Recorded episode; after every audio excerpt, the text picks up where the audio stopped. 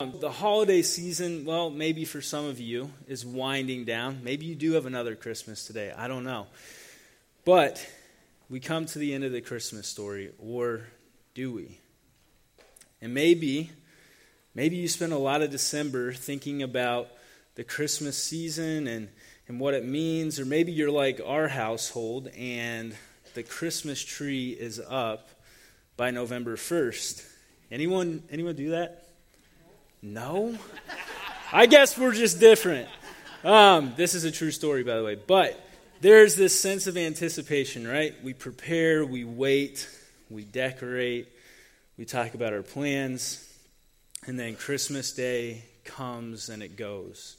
And for those of us who get really into the Christmas season, the anticipation of Christmas is actually a lot more exciting than the day of. Yeah, there you go.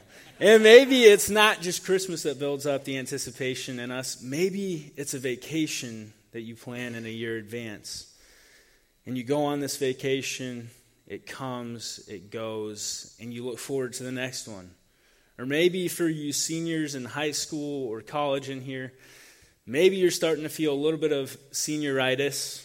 Maybe you're ready to get out. Maybe you're ready for the next chapter. And there's that anticipation of something exciting.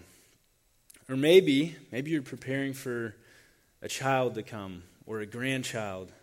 And this excitement of bringing new life into the world is something that is constantly on your mind. It's something special and exciting.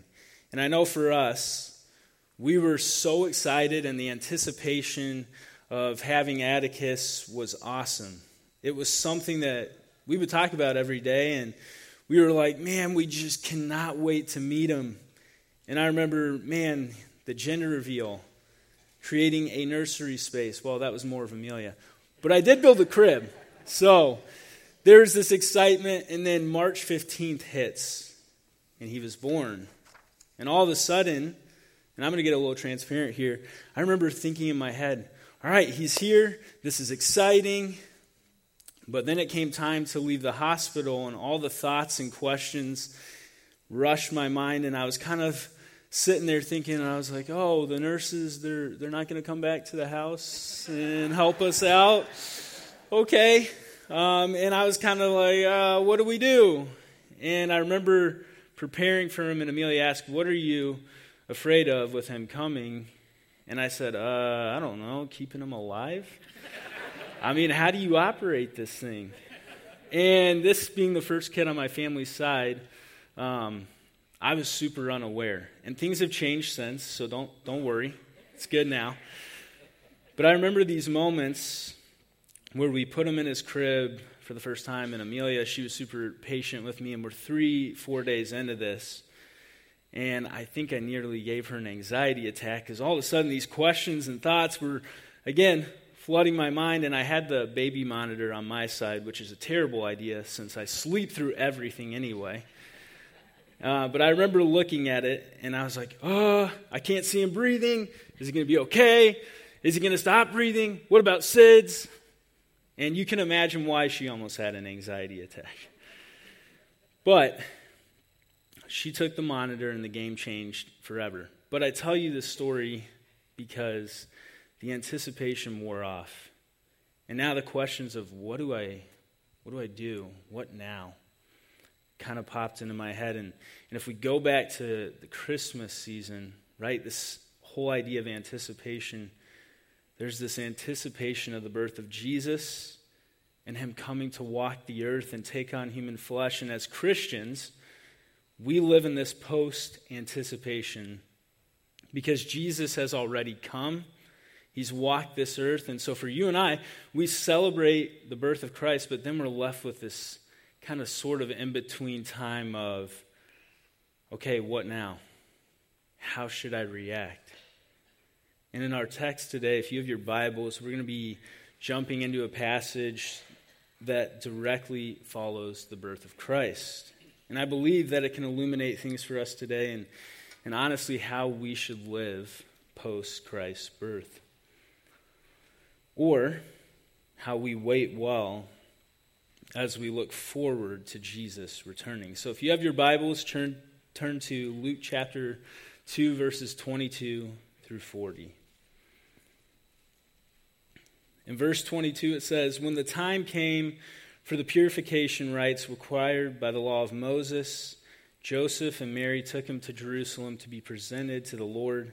As it is written in the law of the Lord, every firstborn male is to be consecrated to the Lord and to offer a sacrifice in keeping with what is said in the law of the Lord a pair of doves or two young pigeons.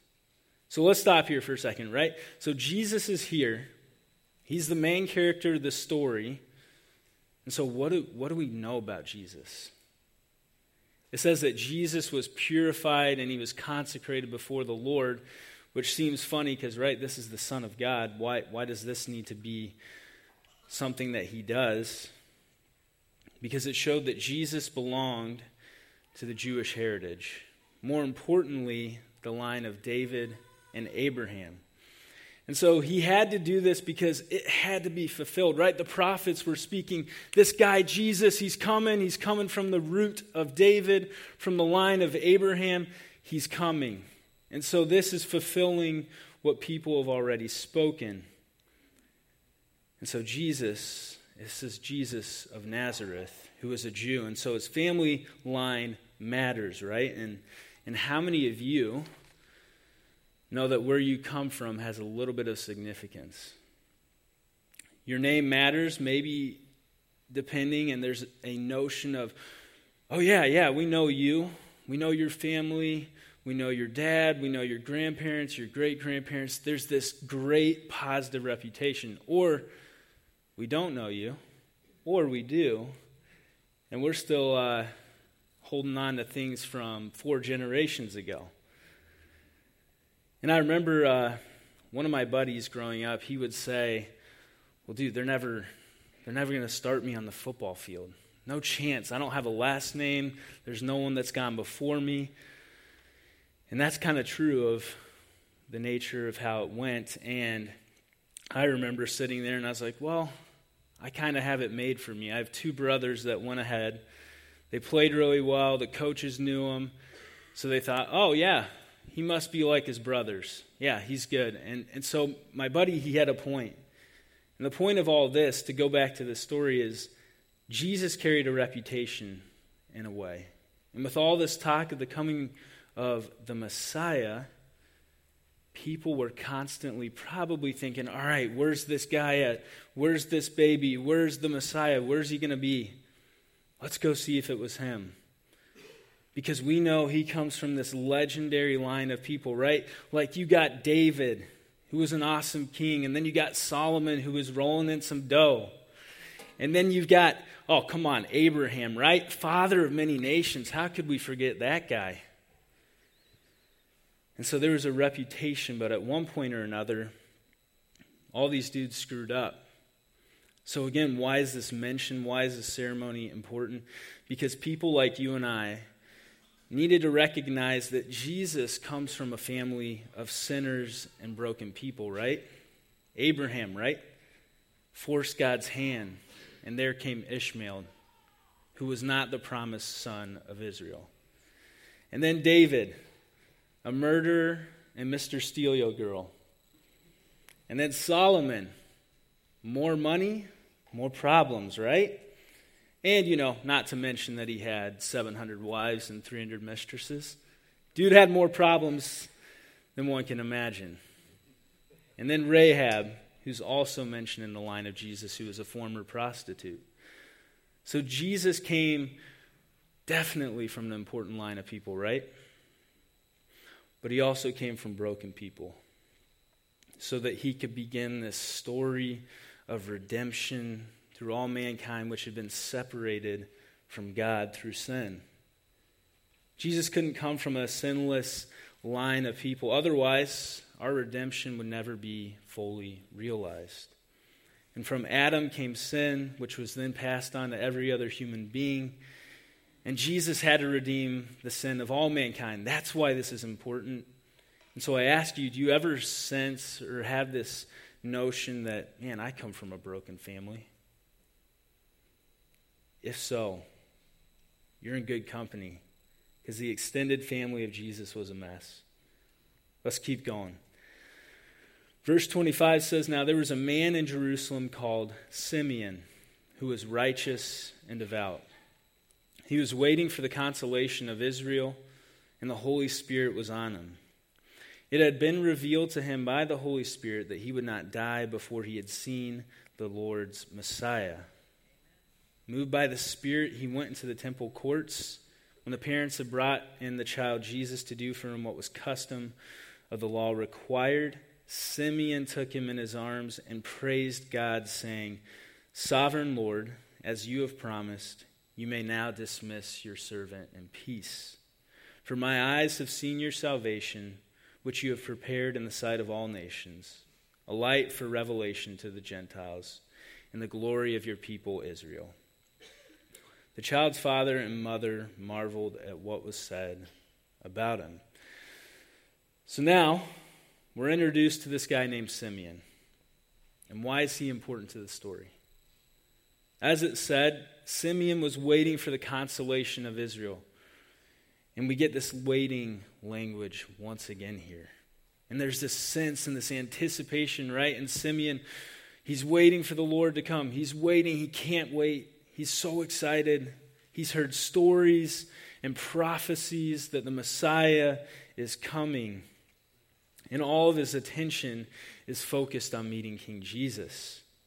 And also the word consolation, right? It means comfort and joy that King Jesus would be bringing. And I think in our world today, right? Last week, we just celebrated the birth of Christ.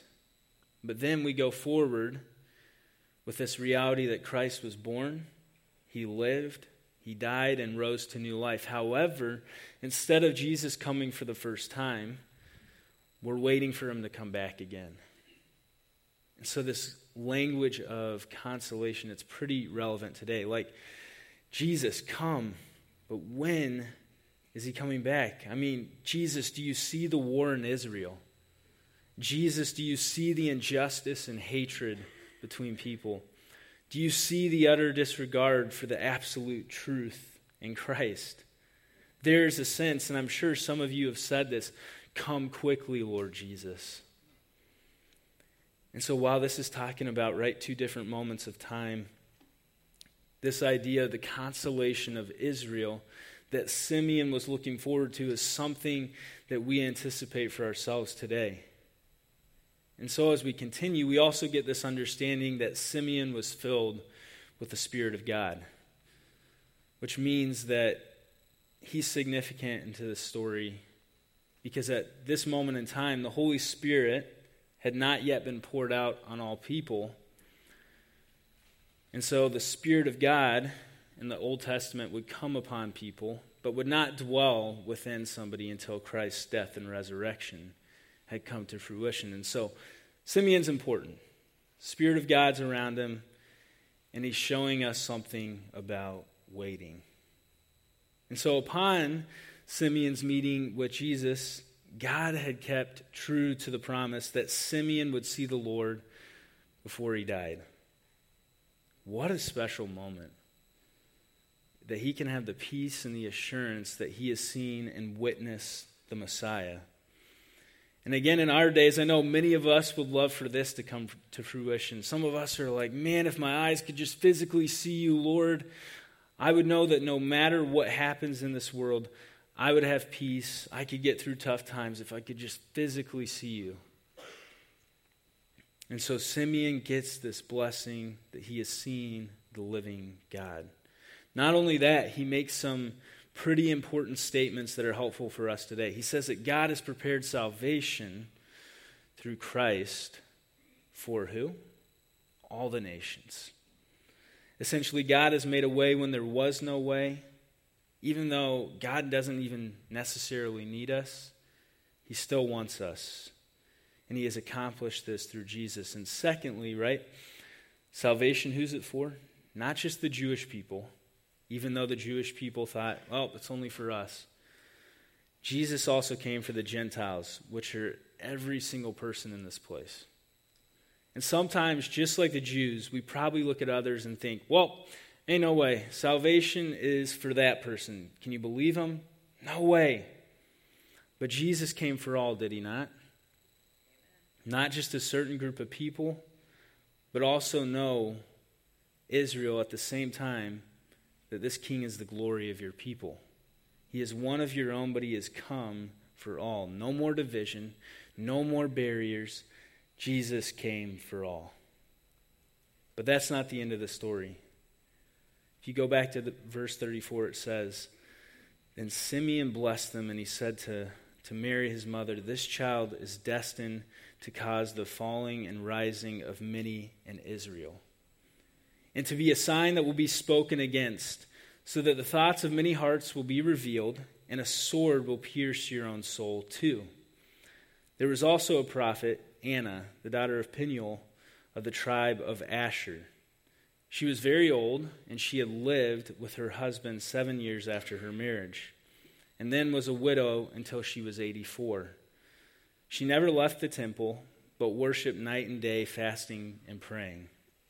Coming up to them at that very moment, she gave thanks to God and spoke about the child to all who were looking forward to the redemption of Jerusalem.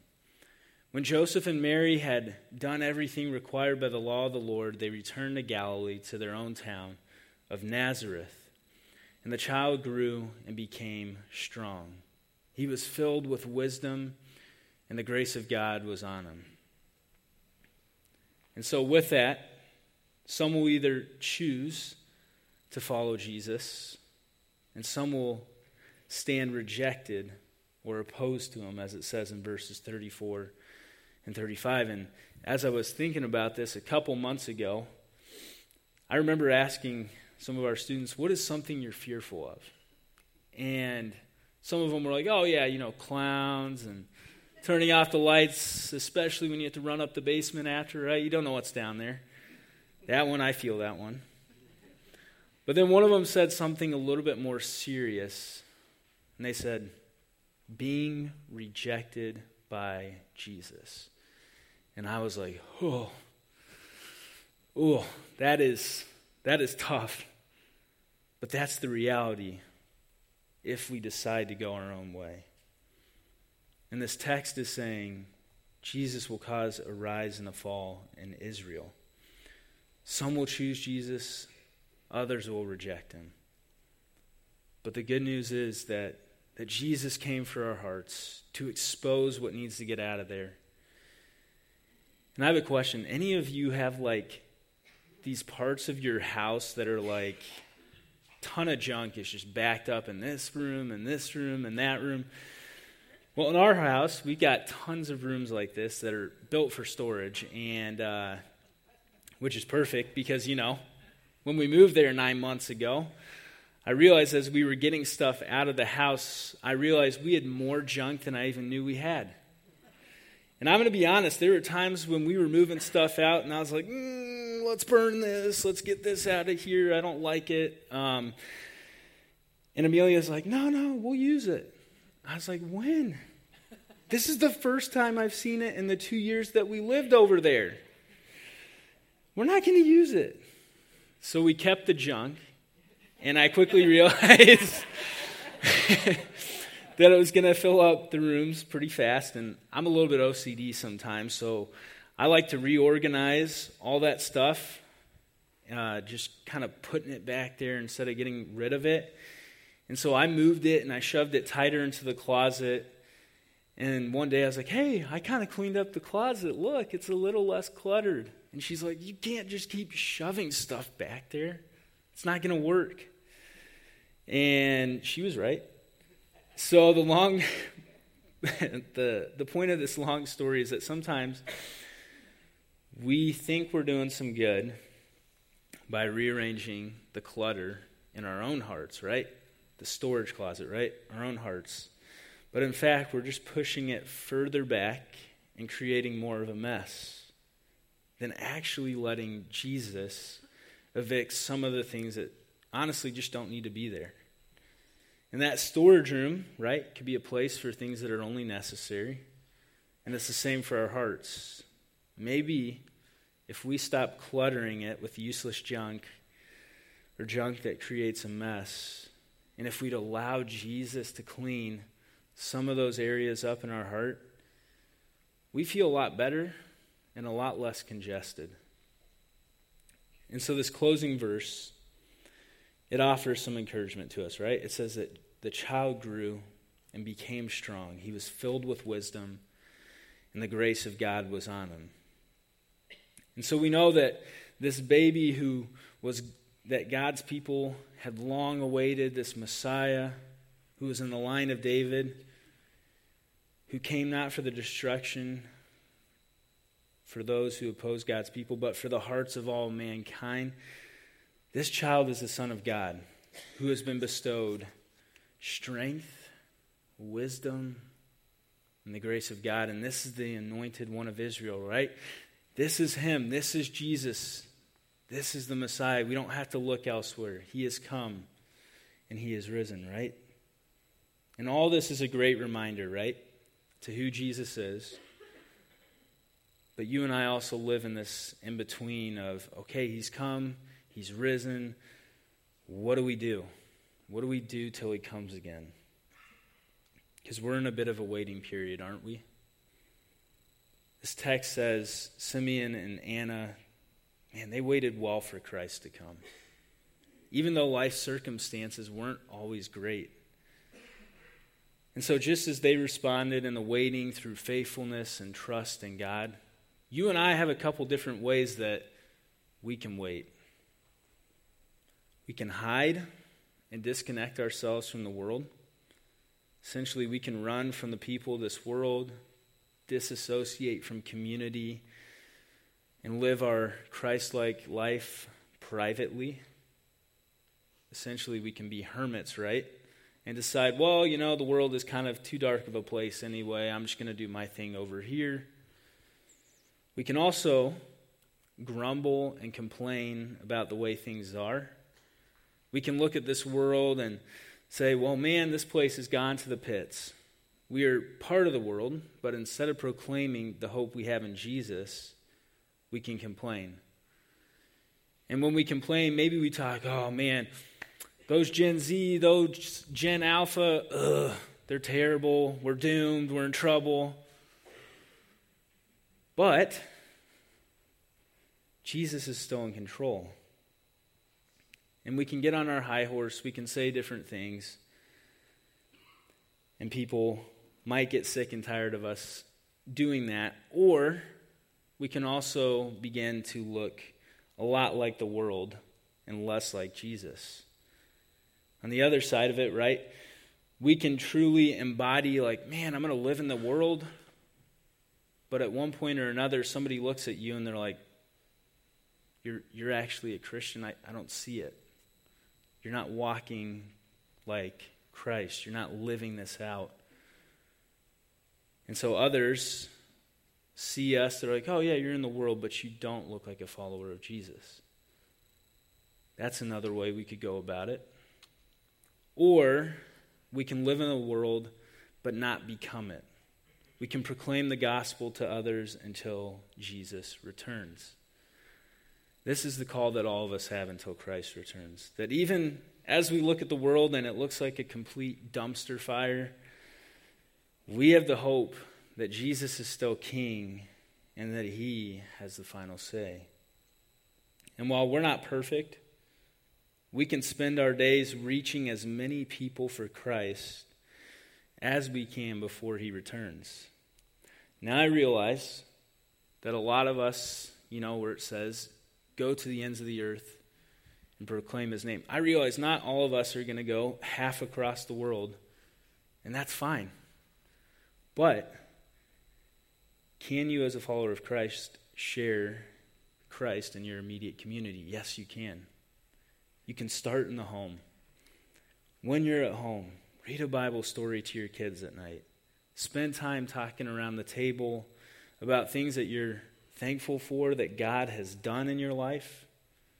Or even pray at home with your family and teach your kids how to pray so that one day they're not afraid to pray as they get older. Right? Prayer is our line of communication to God. This is an important and impactful way that you can reach your family, right? Our family is our first ministry. And if we're going to win this fight, we got to go to the war room of prayer with the Lord. You can do it in the workplace. This is an awesome place to start. And people, they'll ask, you can ask, oh man, how are you? How can I pray for you? Can you tell me about your life? And more often than not, I don't know about you guys, but if you've gone up to somebody, maybe they're not a believer, you ask, hey, can, is there something I can pray for you about? More often than not, they'll say, yeah, yeah, pray for me. Because we all live in this world, right? It's a mess, it's hectic.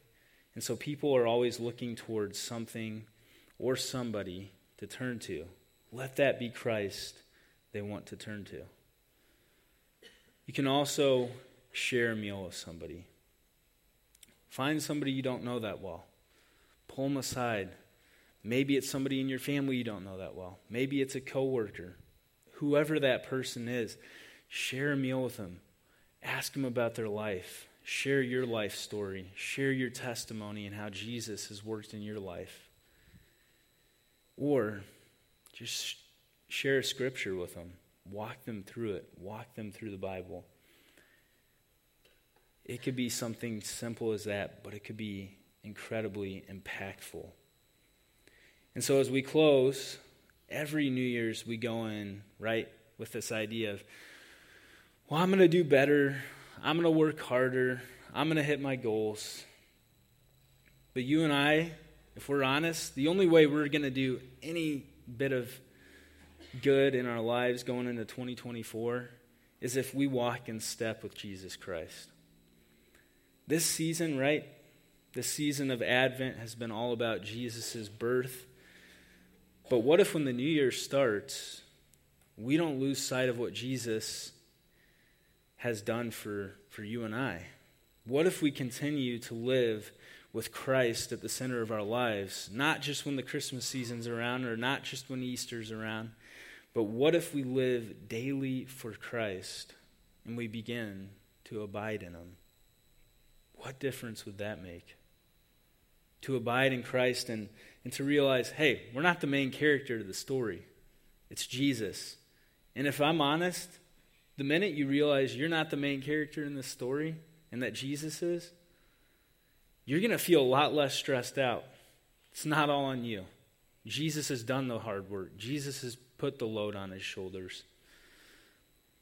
And so, as you reflect on the new year, and make your New Year's resolutions, think about what Jesus might want to begin in you and what Jesus might want to evict within your own heart. That'll make the difference. Not starting a new diet, not completely cutting yourself off from all technology, but allowing Jesus to redeem and to restore your heart. So, as you begin the new year, if if we have Jesus, guys, no matter what 2024 brings, you and I can walk through it victorious, good or bad. Because Jesus has the final say, doesn't he? Guys, let's pray. Lord, uh, I know that 2023, as it wraps up, for some, it's been amazing. It's been life giving. It's been filled with so many good things.